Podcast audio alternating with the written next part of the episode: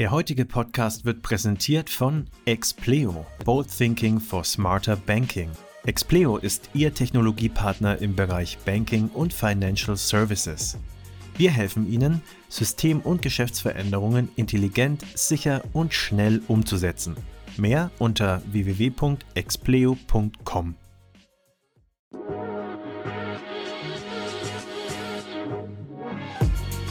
Payment and Banking, der Podcast aus der Mitte der Fin-, Tech- und Payment-Branche. Mit euren Hosts Jochen Siegert und André Bajorath. Herzlich willkommen zum Payment and Banking Fintech Podcast. Wir haben Anfang April. Zum Glück ist der 1. April vorbei, Jochen, deshalb ist alles serious, was wir hier heute machen. Keine April-Scherze, ja. Keine April-Scherze. Und Jochen und ich haben wieder die Ehre, auf den letzten Monat zurückzugucken. Im letzten Monat und auch schon im neuen Monat fand aber auch unsere PEX 2022 statt. Jochen, wie fandst du es?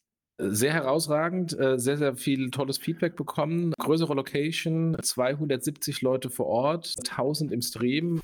Sind durch eine neue Schallmauer gebrochen und viel, viel tolles Feedback bekommen. Ich fand in der Tat auch die Location sehr, sehr gelungen. Also ich will das nicht irgendwie selber loben, weil wir haben da ja auch nahezu gar nichts so beizutragen gehabt. Aber Nicole und Julia, die es organisiert haben, haben, glaube ich, mit dem Tippi echt eine geile neue Location gefunden. Und ich fand es einfach auch grandios von der Atmosphäre und habe das auch von ein paar Leuten gehört, die sowohl den Inhalt, aber wie immer, und das ist der Name ja auch mit Exchange immer genauso gewählt, den Austausch halt sehr, sehr genossen haben. Und wie du es gerade gesagt hast, neue Größenordnungen, die wir normalerweise eigentlich nur von der Cryptics und von der Transactions kannten, hat, glaube ich, wirklich gut gefruchtet. Und hoffen wir mal, dass alle auch gesund wieder nach Hause gekommen sind, weil das fühlte sich schon zwischendurch ein bisschen bizarr an. So eng, wie es war und so viele Menschen, wie da waren, da hoffen wir einfach nur, ich klopfe auf Holz, dass es alles gut geht. Aber inhaltlich ja, das Interessante, es gab ein paar Kollegen, da warst du ja auch dazu, die immer oder meistens mit Maske rumgelaufen sind als Selbstschutz, während andere etwas flexibler mit der Maskennutzung waren, weil die schon durchgegangen waren durch Corona. Und natürlich an den Plätzen haben die Leute die Masken abgenommen, wie im x-beliebigen Restaurant. Aber wenn man das noch nicht hatte, ist trotzdem die Gefahr sehr groß, dass da 1, 2, 3 Leute infektiös war, ohne es zu wissen. Und von daher war es ganz gut, dass dann diejenigen, die es noch nicht hatten, sich da nochmal geschützt haben. Genau, aber wir wollen nicht nur auf die PEX zurückgucken, das können wir nochmal separat machen, aber was ich gerne noch tue, ist für die, die ein Ticket hatten, sowohl online als auch vor Ort, die können sich das, was sie bisher nicht haben sehen können während der Tage, weil sie möglicherweise mit anderen Dingen beschäftigt waren oder weil sie mit Menschen gesprochen haben, können sich die Streams alle nochmal angucken, sind für die nächsten Wochen, so sagte mir Jochen jedenfalls gerade und Nicole kriegt hoffentlich keinen Herzinfarkt gerade, noch verfügbar. Also noch sind sie nicht verfügbar, das dauert noch ein paar Tage, bis sie live gespielt werden, also jetzt nicht sofort reingehen in die Webseite, aber dann werden sie ein paar Wochen verfügbar sein. Genau, was aber auf jeden Fall auch da ist, unter paymentexchange.com ist auf jeden Fall auch der Live-Blog, wo man auch nochmal nachlesen kann, was alles inhaltlich besprochen worden ist. Und was Nicole uns am Ende auch nochmal gesagt hat, ist der Termin für die nächste Banking Exchange Ende Juni in Frankfurt. Also wer Lust hat, dann hoffentlich noch Corona-freier und entspannt auf einer Konferenz dabei sein zu wollen, kann sich das schon mal vormerken. Ich glaube, das ist der 23., 24. Juni, wenn ich mich recht entsinne. Jedenfalls, ich glaube, donnerstags, freitags wieder in dieser Woche um den 20. Juni herum, werden wir in Frankfurt wieder das Thema Banking in den Vordergrund rücken. Jochen, aber wir wollen einsteigen in die News des Monats März und da gab es eine ganze Menge. Ich glaube jetzt keinen so einen wahnsinnigen Knaller, den wir sonst in den letzten Wochen und Monaten schon mal dabei hatten, aber durchaus das ein oder andere, was für die Community mit Sicherheit ganz interessant ist. Anfangen. Ja, ich glaube, die Knaller-Sachen, die wir immer hatten mit den riesen Funding-Runden, die sind natürlich jetzt ein bisschen betroffen von der Korrektur der Börsen durch den Krieg. Und deswegen, also es gibt vermutlich noch die eine oder andere Finanzierungsrunde, die vor dem Krieg begonnen wurde und dann jetzt auch abgeschlossen wird. Aber so die großen Dinge, glaube ich, die waren erstmal. Jetzt müssen wir erstmal wieder durch ein kleines Tal und dann erwarten wir dann neue Finanzierungsrunden mit großen Dingen in 1, 2 Jahren. Genau, aber trotzdem wollen wir anfangen mit einer Finanzierungsrunde von einer Firma, die eigentlich, glaube ich, aus Bulgarien kommt, wenn ich mich recht entsinne. Payhawk, die mittlerweile zum Einhorn geworden sind und einen Trend bzw. ein Thema auch als Mittelpunkt ihrer Aktivitäten hat, was momentan weiterhin eins ist, wo relativ viele Wetten drauf abgeschlossen werden. Payhawk kombiniert das Thema Payment und Spesenverwaltung und wollen halt für Unternehmenskundinnen sich so etablieren, dass sie der One-Stop-Shop sind. Also das, was wir in ein paar Podcasts auch schon mal besprochen haben, was die Kolleginnen und Kollegen von Moss unter anderem machen und auch ein paar andere und sind jetzt aber in den Unicorn-Himmel sozusagen aufgestiegen und das neue Kapital soll wie immer für den Ausbau des Produktteams, den Ausbau der Aktivitäten in ganz Europa genutzt werden, aber darüber hinaus wollen sie halt auch in die USA gehen mit dem ganzen Thema. Was sagst du dazu? Wir haben ja das ganze Thema jetzt auch ein paar Mal schon gehabt und besprochen von den verschiedenen anderen Firmen. Interessant ist, dass da anders als bei anderen Segmenten plötzlich so viele Unicorns rumspringen. Ich hätte kein eigentlich mal gedacht, at all, ne? Genau, dass es das 1, 2 gibt, aber dass es jetzt so viele gibt, ist entweder ein Zeichen, dass es ein sehr fragmentierter, regionalisierter Markt ist und es da dann große Player geben wird oder einfach, dass zu viel Geld im Markt ist und sich dann halt der große Player erst noch finden muss und dann vielleicht die eine oder andere Down-Route noch kommen wird.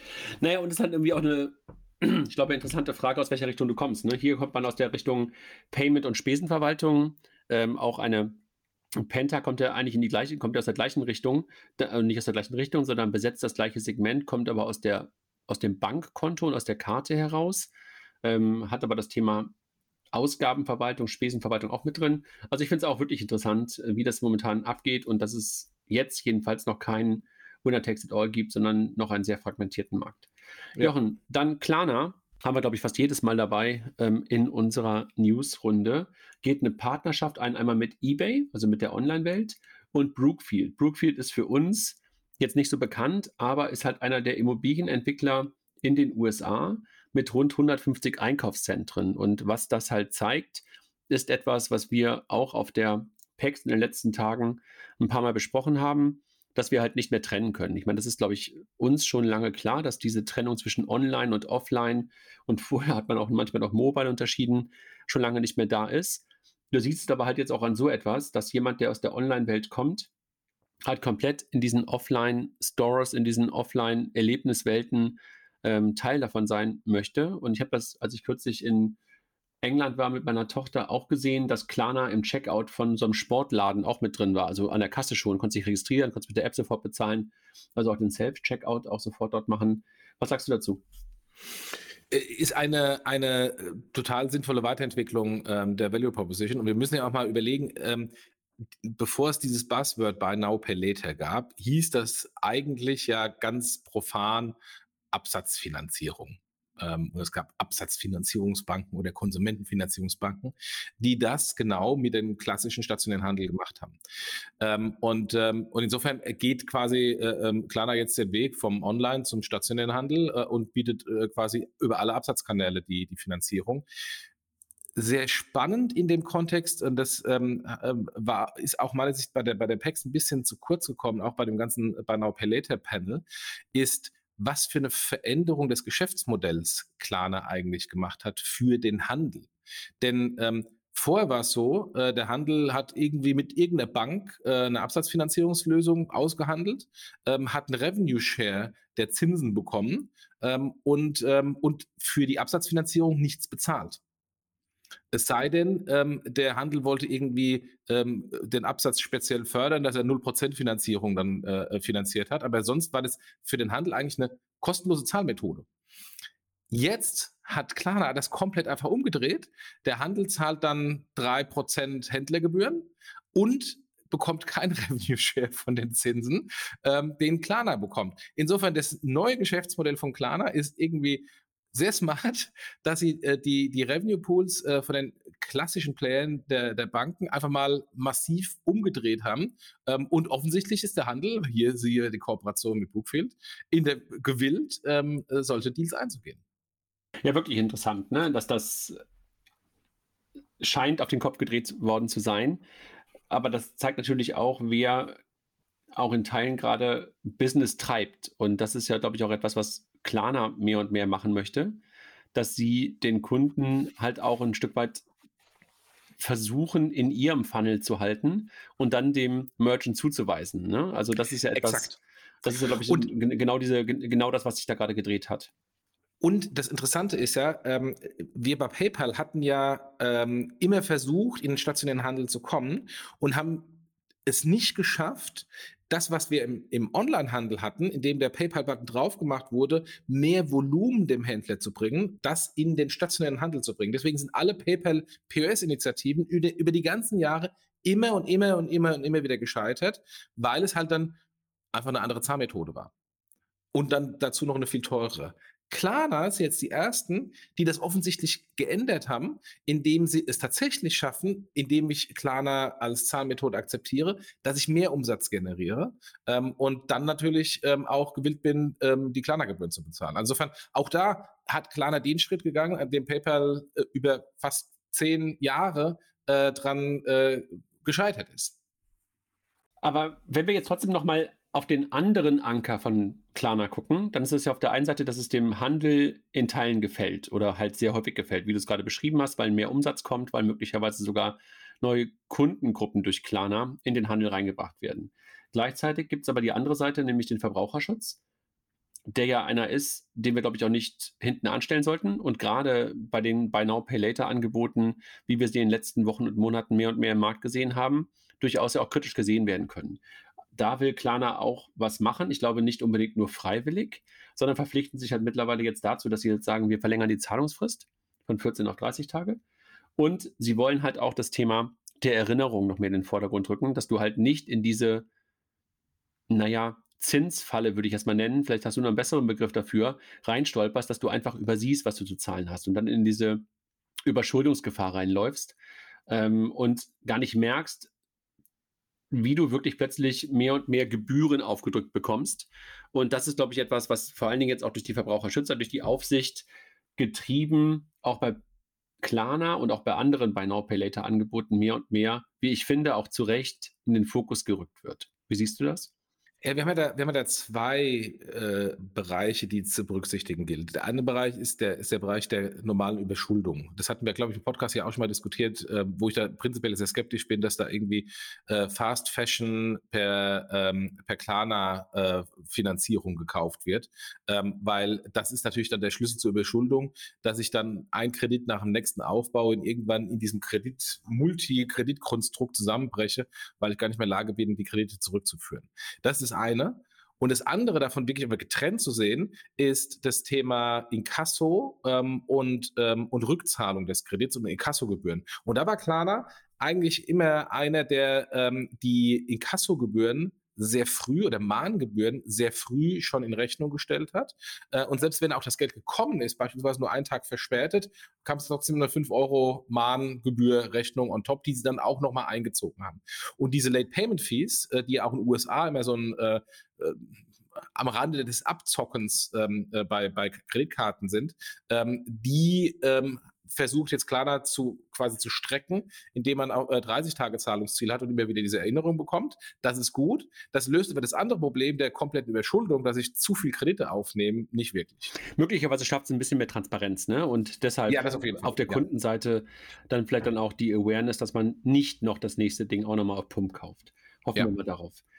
Dann, Jochen, wir hatten gerade schon über Payhawk gesprochen und in die gleiche Richtung wieder ein bisschen anderer Einstiegspunkt ist Finway. Finway aus München, diesmal nicht aus Sofia, startet ein kostenloses Liquiditätsmanagement für KMU. Liquiditätsmanagement klingt hochtrabend, aber ich glaube, es ist einfach etwas, was wir, glaube ich, auch gerade sehen, was aus den großen Unternehmen, wo wir das schon kennen, ne? Liquiditätsmanagement kennst du aus SAP, kennst du aus anderen Systemen, die Treasurer benutzen, aus Corporate Treasury, aus Corporate Treasury Software-Modulen, rutscht jetzt mehr und mehr halt runter auch in die KMU-Ecke und Finway macht das halt, sind wir wieder beim Thema Open Banking, dadurch, dass sie halt zu 4.500 Banken verbunden sind, die typische Zahl, die man halt immer wieder nennt, wenn man halt über Volksbanken, Sparkassen und alle anderen spricht, und haben zwei Varianten, eine kostenlose Standalone und halt ein Premium-Produkt. Ist ein Feature oder ein Produkt? Was glaubst du? Gute Frage. Ich würde es eher als Feature sehen.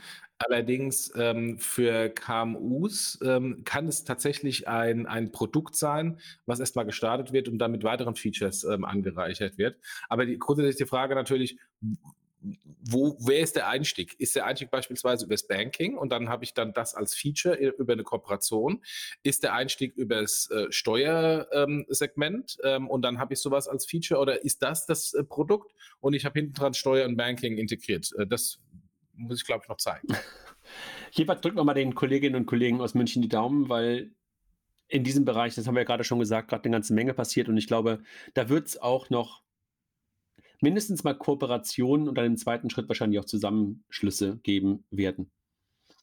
Nect hatten wir, glaube ich, im Dezember im Podcast. Ich hatte, glaube ich, den Podcast alleine gemacht mit Benny, dem Gründer, einen der Gründer von Nect. Haben jetzt mittlerweile 4 Millionen Nutzer.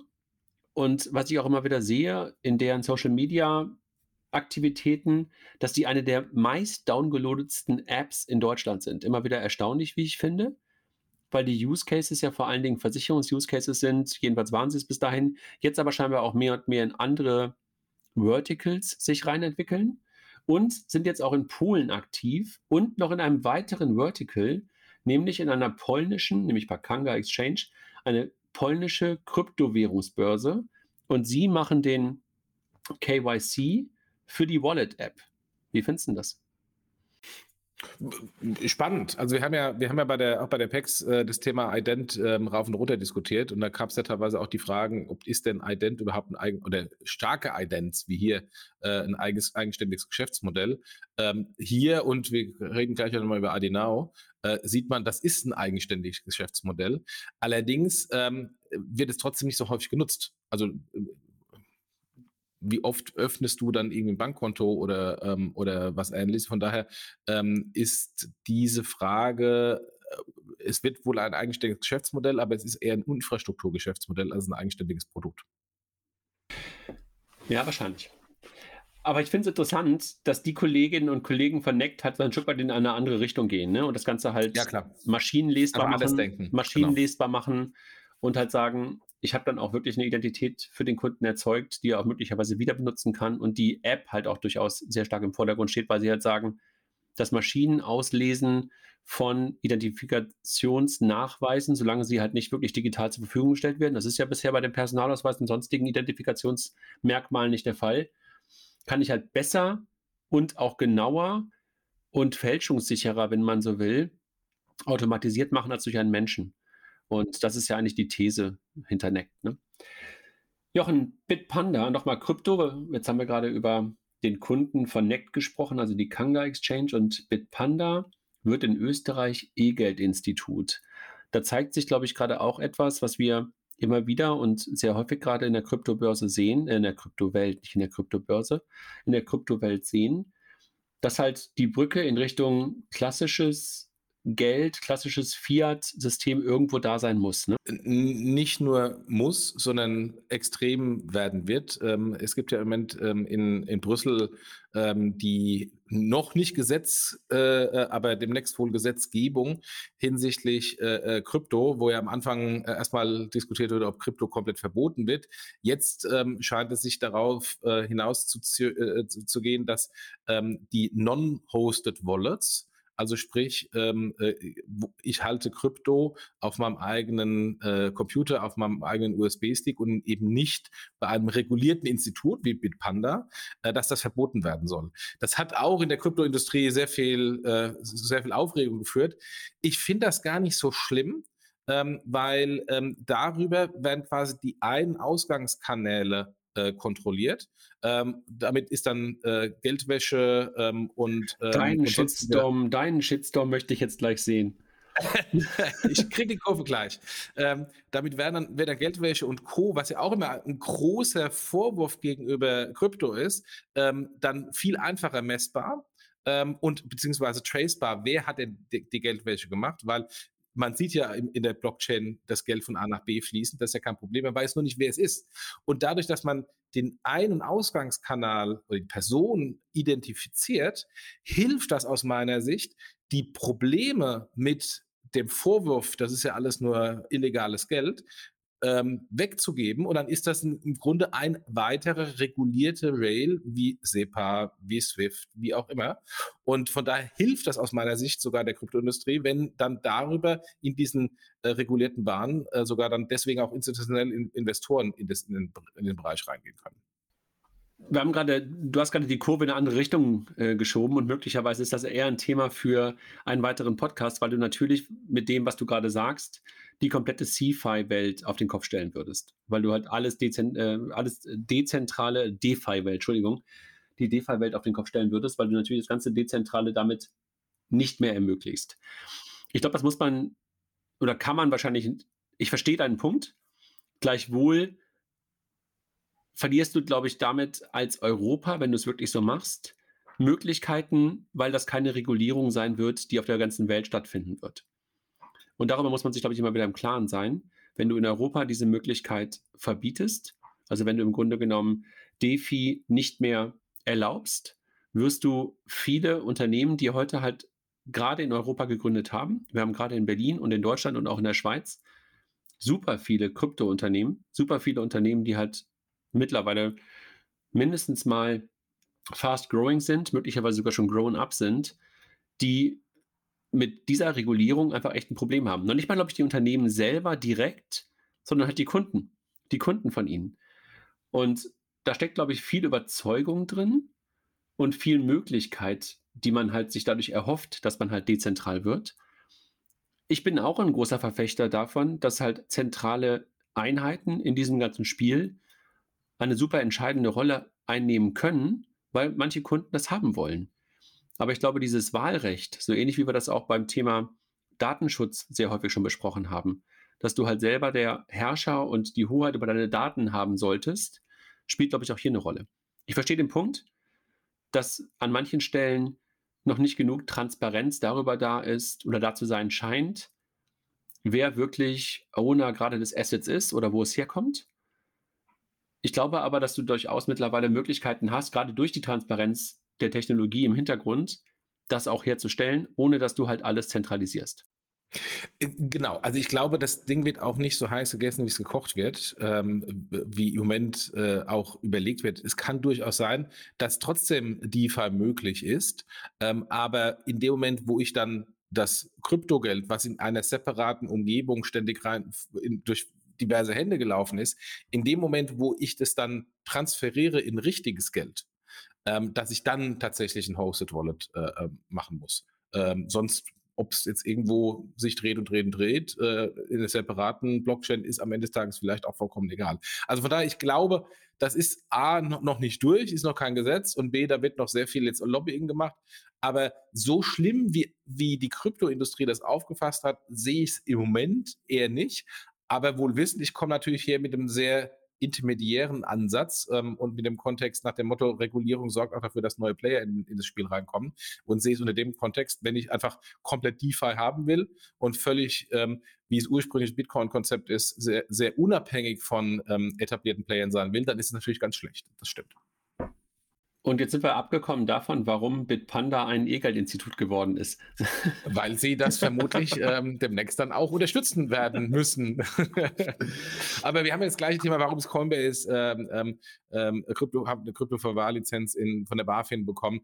Das sieht man ja bei allen großen Exchanges, dass sie jetzt in die Regulierung reingehen, inklusive KYC, inklusive Fraudmeldungen, inklusive Geldwäschemeldungen. Naja, ich meine, hey, das sind halt auch genau die zentralen Einheiten momentan. Bitpanda und Coinbase sind halt die halt dafür auch in Frage kommen und auch diese Rolle ja in Teilen schon übernehmen als Custodian, ja, und das ist ja auch ihr Geschäftsmodell, das in Teilen zu tun und halt die Cold Storage nicht unbedingt in den Vordergrund zu rücken. Du kannst es ja tun bei allen, aber das eigentliche Modell von ihnen ist ja nicht anderes.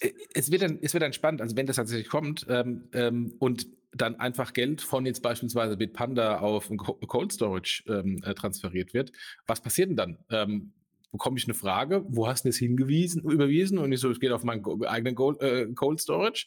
Oder werde ich dann gemeldet bei der Aufsicht und bekomme dann einen Anruf von der Aufsicht? Das wird dann spannend zu sehen, was dann passiert. Let's see. Lass uns sprechen über IDnow, die keinen Schwenk, aber eine weitere Stufe gezündet haben und ein eigenes Endkunden- und Unternehmensportal gegründet haben, My IDnow, was in die Richtung geht, dass man halt dort in der Zukunft seine Identitäten beziehungsweise seine Nachweise, die man halt für IDnow, für die Prozesse, die IDnow unterstützt, hinterlegt hat, weiterhin nutzen kann. Das ist, glaube ich, ein weiterer Schritt, dass man halt nicht nur ein transaktionaler Player wird, sondern sich ein bisschen in die weitere Richtung entwickelt. Ne? Absolut. Und vor allem halt auch, ich meine, das kennt man, wenn man mehrere KYC-Prozesse durchlaufen hat, einfach keine Lust hat, das dann nochmal zu machen, nochmal den Personalausweis da zu wedeln, sondern einfach zu sagen, ihr kennt mich ja schon, dann gibt einfach die Identität jetzt nochmal an jemanden weiter. Absolut. Und dann gibt es das weitere Gerücht, dass sich momentan Goldman Sachs mit den Kolleginnen und Kollegen von IDnow beschäftigen, nicht weil sie es selber kaufen wollen, sondern weil sie halt einen Verkäufer, möglicherweise einen Exit-Kanal für die Kolleginnen und Kollegen suchen. Dann Scalable Capital, Erik, habe ich diese Woche auch gesehen in Berlin, startet nun auch in Frankreich und in Spanien. Und man sieht so ein bisschen so ein Rennen rund um Europa. Ne? Scalable und die Kolleginnen und Kollegen von Trade Republic laufen halt gerade rund um Deutschland fast in jedes Land rein. Ne?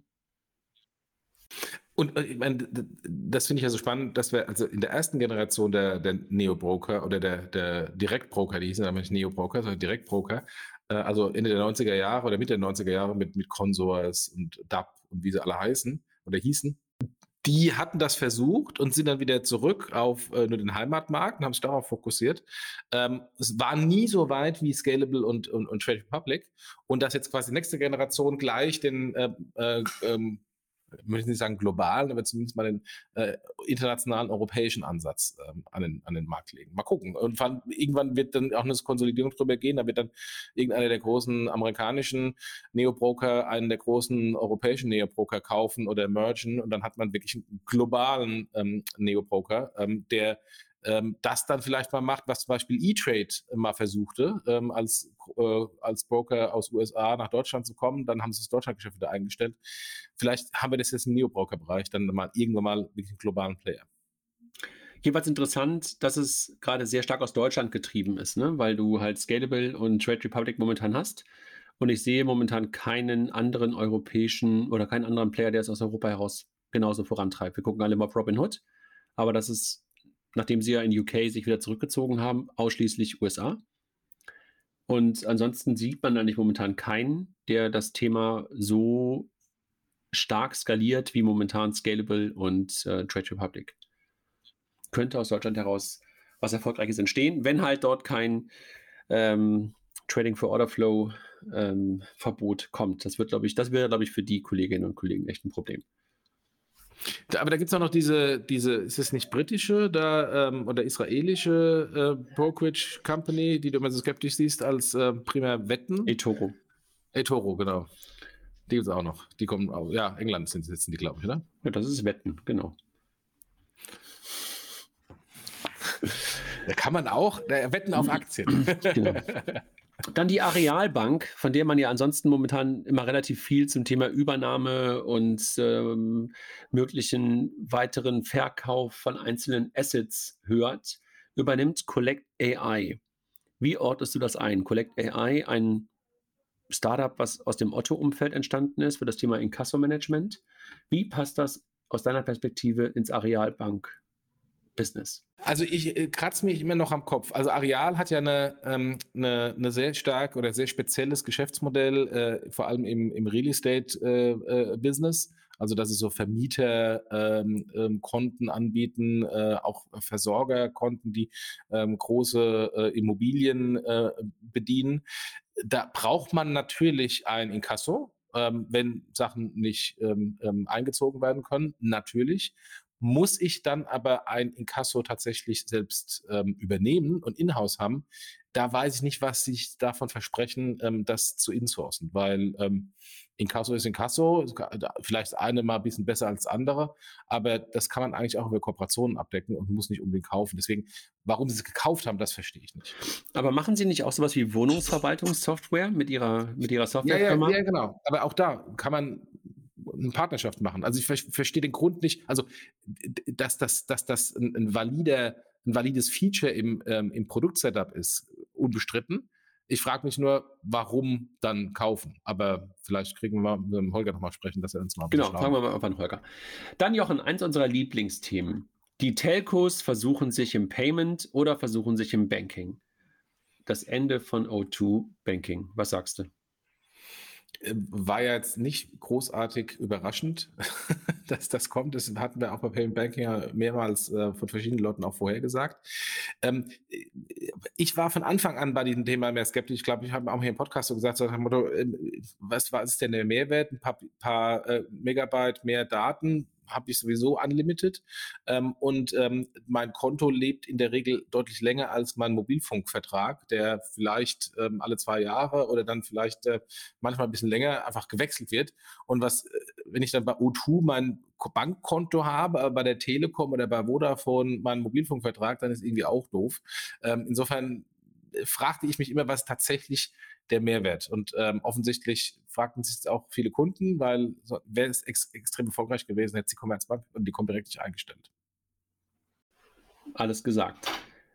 Instagram führt NFTs ein. Zuerst die Möglichkeit, dass du sie über Instagram erwerben kannst, NFTs, und dann sollst du in der Zukunft halt aus deinen Bildern oder möglicherweise anderen Assets NFTs erstellen können.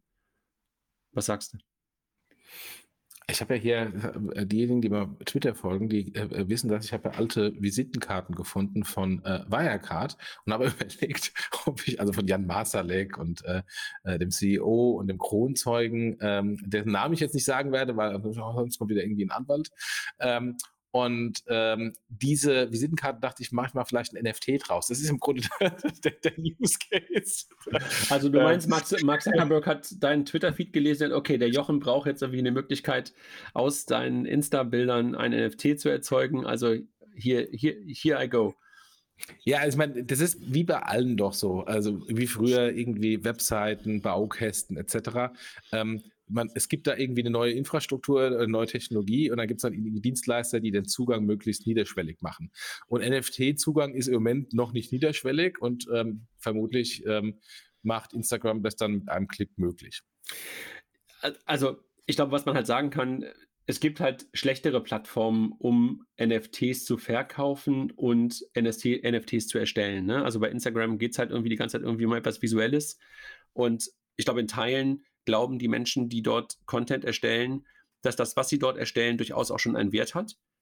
Dass wir das mal so sagen. Und daraus dann ein NFT zu erstellen, ist, glaube ich, für die Creator Economy, wie sie sich ja, halt, glaube ich, immer gerne nennt, könnte, glaube ich, interessant sein und werden. Und dann für das Meta, was ja als Unternehmen dahinter steht, und das Metaverse, was ja als Produktwelt dann kommen soll in Zuckerbergs Vision, da brauchst du ja dann auch NFTs. Du brauchst ja NFTs, die dann halt auch im Metaverse für bestimmte Dinge genutzt werden können und die dann auch gehandelt werden können, weil das wird ja dann auch das Relevante in so etwas wie dem Metaverse sein, dass du dort halt auch Geschäfte machst. Und ich glaube, dass dann halt tokenisierte Werte und nichts anderes sind NFTs, dann dort halt auch das Äquivalent für Geld sein werden oder teilweise äquivalent für so etwas wie Geld sein werden, also Tauschelemente oder halt Erwerbselemente. Und deshalb, glaube ich, macht das in diesem ganzen Mosaik, wie ich da gerade Meta als Unternehmen wahrnehme, Sinn, was da momentan bei Instagram passiert. André, wir machen das ganz einfach. Sobald wir dann auch im Metaverse mal beide sind mit unserem Hologramm, basteln wir uns auf unserem Avataren ein Pulli, ein Hoodie oder ein T-Shirt mit meinen Wirecard-Visitenkarten von Herrn Masalek und Co. Und da können wir uns dann differenzieren und als A, als Payment-Nerds outen und B, trotzdem irgendwie einen uniken virtuellen Hoodie besitzen. Alles klar, machen wir so.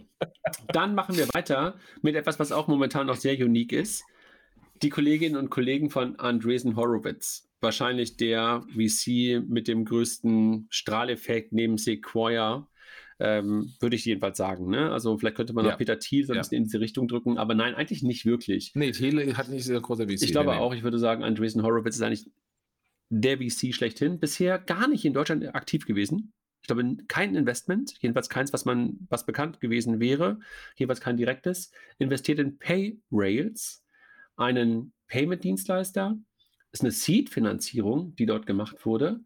Und wie Payrails schon der Begriff sagt, versucht halt ein Betriebssystem für Zahlungen für Unternehmen zu entwickeln. Also eher eine Infrastruktur, ein Infrastrukturthema. Interessant. Ich bin wirklich echt gespannt, was daraus wird, weil sie sich halt im Grunde genommen als Schnittstellen horizontaler Layer versuchen da zu etablieren. Erinnert mich so ein bisschen an Payment Service Provider, an Banking Service Provider. Ich glaube, man wird sehen, was daraus entsteht. Aber die Investoren, die reingegangen sind, neben halt Andreessen Horowitz, sind halt HV Capital, also Holzbrink Ventures, und halt auch der CFO von Delivery Hero und einige andere. Also wirklich namhaft und finde ich wirklich interessant. Was sagst du? Das erinnert mich sehr an TraxPay 1.0. Das war ja im Grunde auch geplant oder gedacht und gegründet als B2B und Integration in die Corporate-Systeme. Allerdings halt dann, Anführungsstrichen, nur SEPA.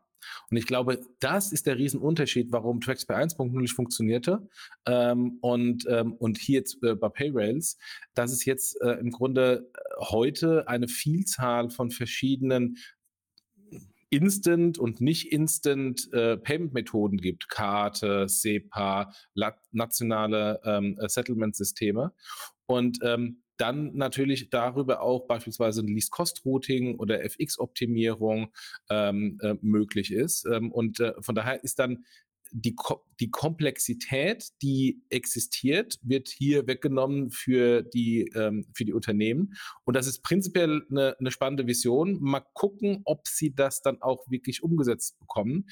Denn die Herausforderung ist, Payment für Unternehmen ist ja eigentlich eher ein Commodity und extrem günstig. Und wie kann ich denn tatsächlich da auch signifikant Revenues machen im Vergleich zu Playern wie der normalen Hausbank, die das auch ermöglicht?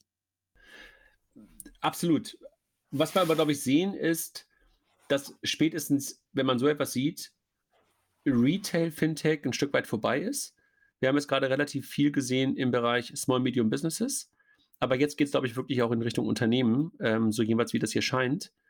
Und das ist, glaube ich, echt nochmal ein ganz anderer Markt. Du hast es ja gerade mit TraxPay angedeutet. Ihr habt das damals schon sehr, sehr früh in eine andere Richtung getrieben. Damals vielleicht sogar schon fast zu früh, wenn man ehrlich ist. Und diese Modelle kommen, glaube ich, jetzt auch. Das liegt aus meiner Perspektive auch nochmal an zwei Treibern, die darunter liegen, nämlich das Thema vorhandener APIs und Schnittstellen auf Bankenseite beziehungsweise auf Dienstleisterseite und dieses Connecting the Dots, so wie das Steve Jobs mal vor langer, langer Zeit schon gesagt hat, hast du halt jetzt mehr und mehr halt auch im Unternehmensumfeld.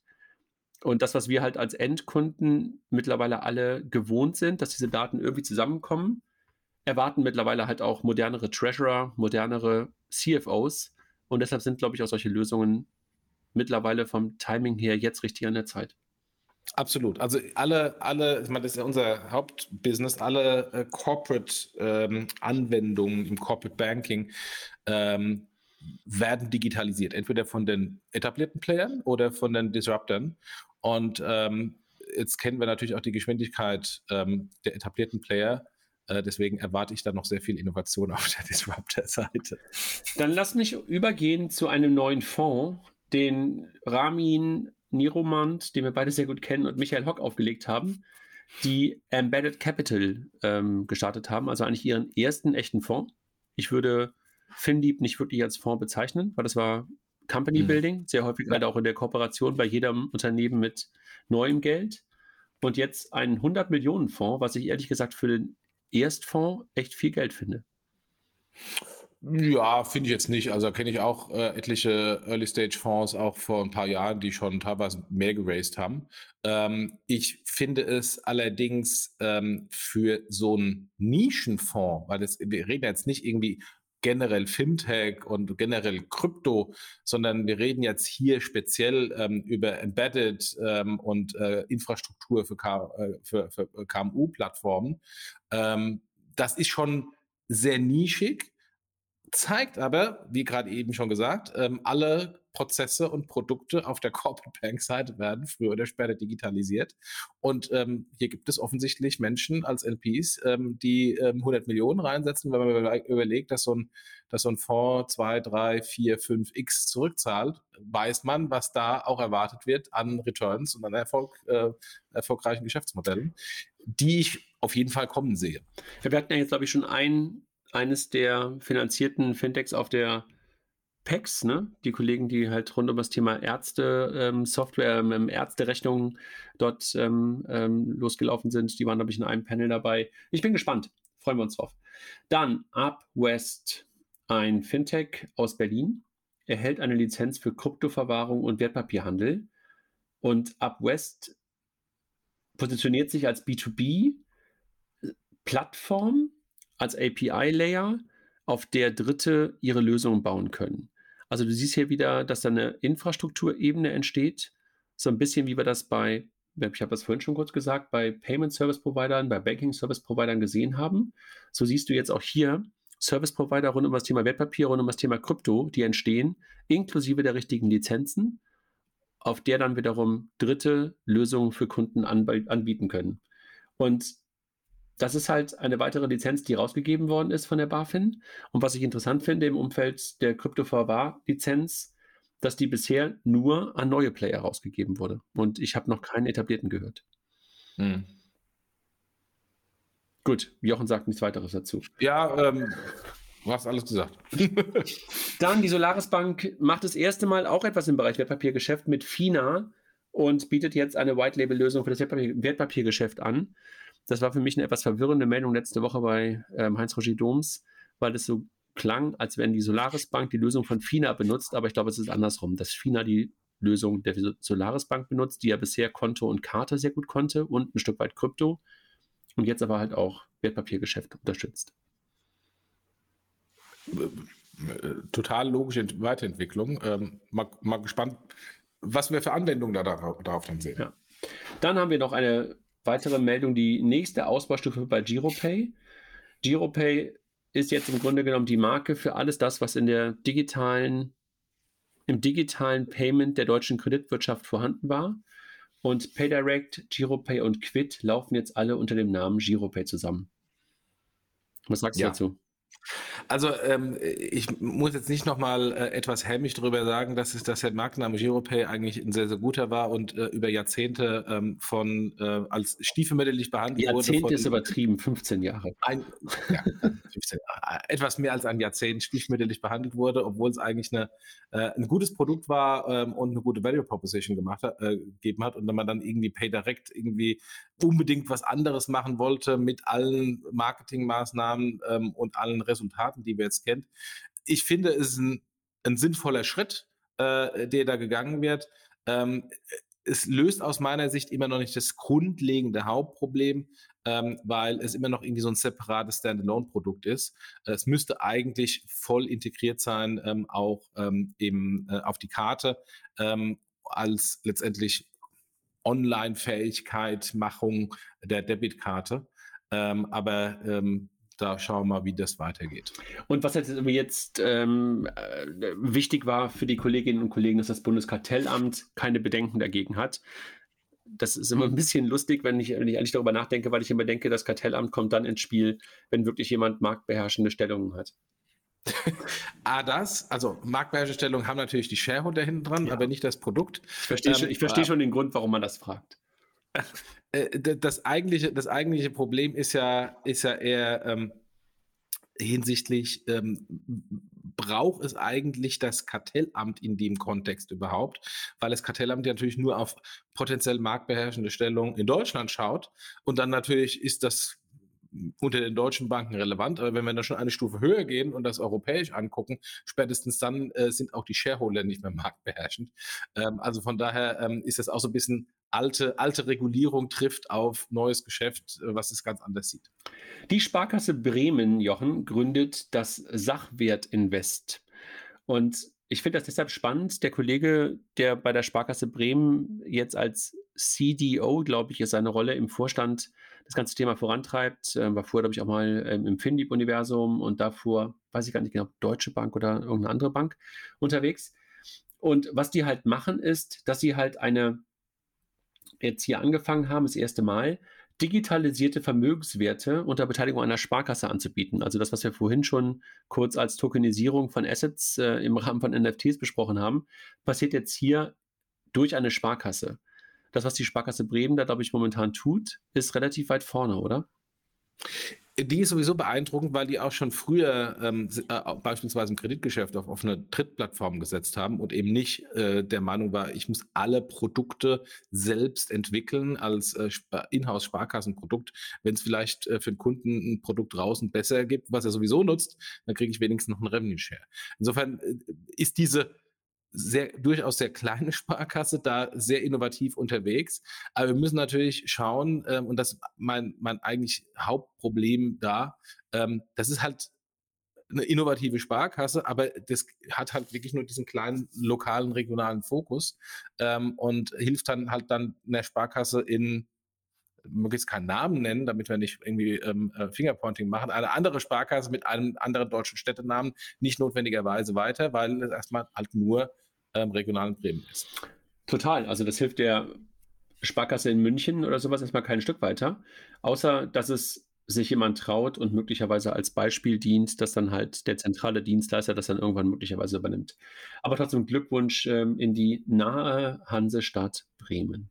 Dann Yokoi, und wir hatten vorhin schon sehr viel über das Thema KMU, sehr viel über das Thema Ausgaben- und Spesenmanagement gesprochen und hatten auch schon über ein paar VCs gesprochen. Und hier jetzt ein anderer Signaling-VC, nämlich Sequoia, der in das Schweizer Unternehmen investiert, eine 80-Millionen-Runde. Und das ist auch mal ein Cap-Table, den würden sich, glaube ich, viele Leute wünschen, mit Speed Invest dabei, Visionaries Club dabei, Ballerton Capital dabei, also wirklich die Swisscom noch dabei und jetzt halt Sequoia. Und es geht wieder um das Thema Spesenmanagement für KMU. Auch da zu viele Player, auch schon zu viele große Player, die genau das Gleiche anbieten.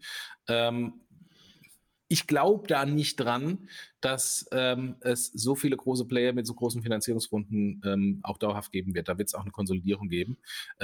Wenn ich jetzt hier den Cap-Table anschaue, würde ich mal davon ausgehen, dass die eine deutlich bessere Grundvoraussetzung haben, den Markt zu konsolidieren, als ein Unternehmen mit weniger namhaften Cap-Table. Wir sind gespannt und was daraus wird.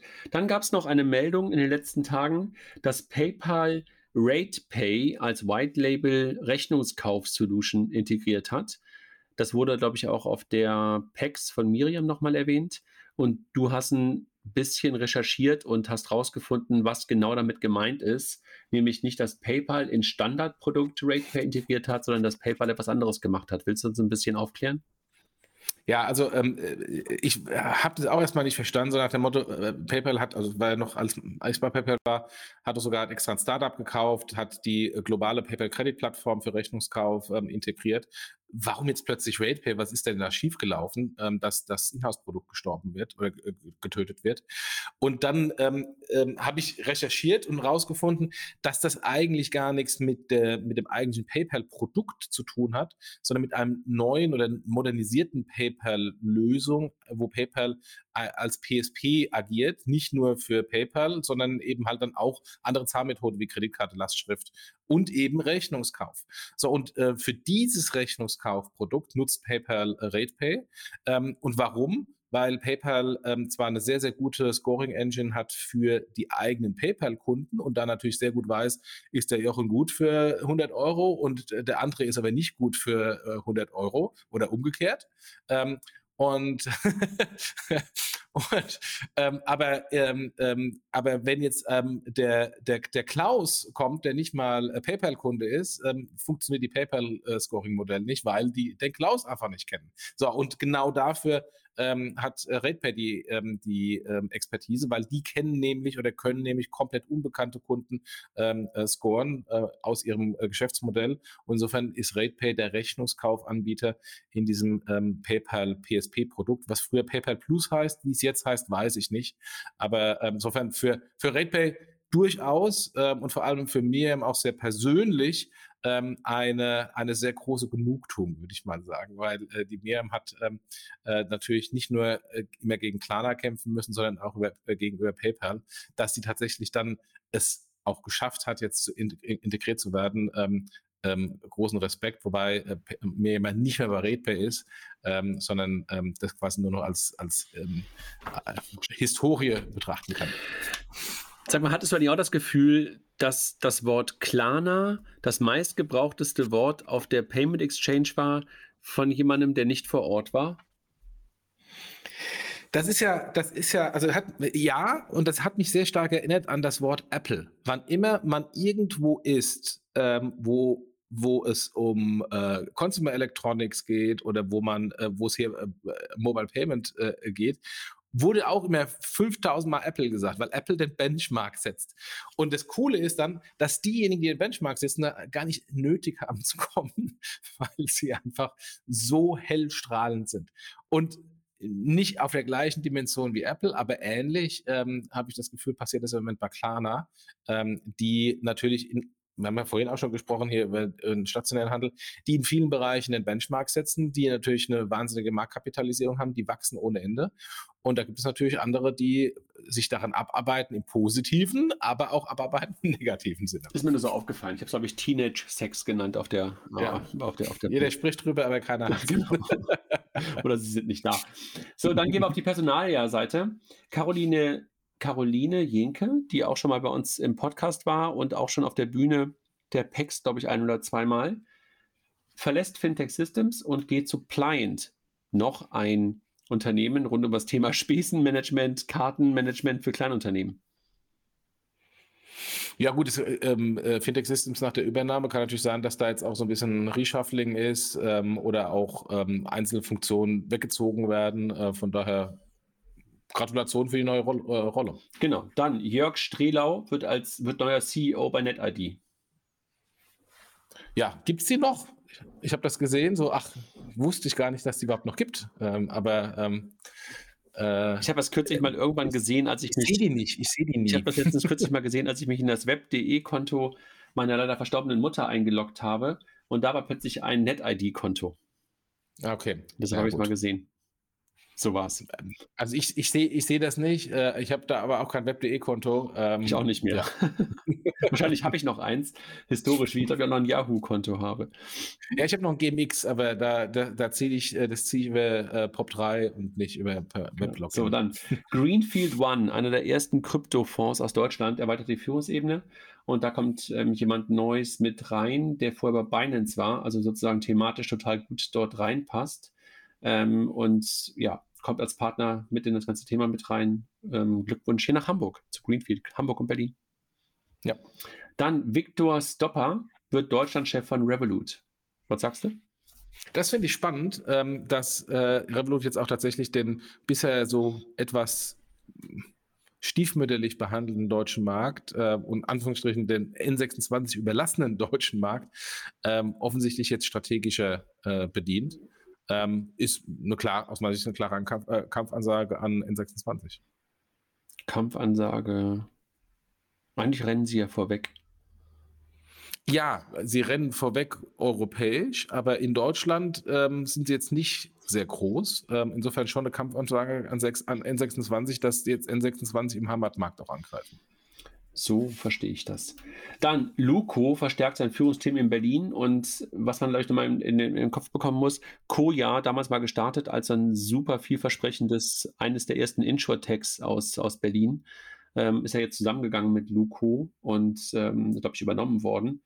Und jetzt haben sie halt eine neue Spitze unter Luko Insurance AG aufgebaut. Ja. Dann TrueLayer, Open Banking Anbieter aus UK, gewinnt einen ehemaligen Amazon-Vorstand als Vice President für EU-Sales. den David Exposito, ich kannte den nicht, aber ich bin kurioserweise bei Amazon extrem schlecht vernetzt. Also entweder gehen die auch nicht auf Konferenzen oder sind nicht so outgoing im Generellen. Ich habe ganz wenig Kontakte zu Amazon.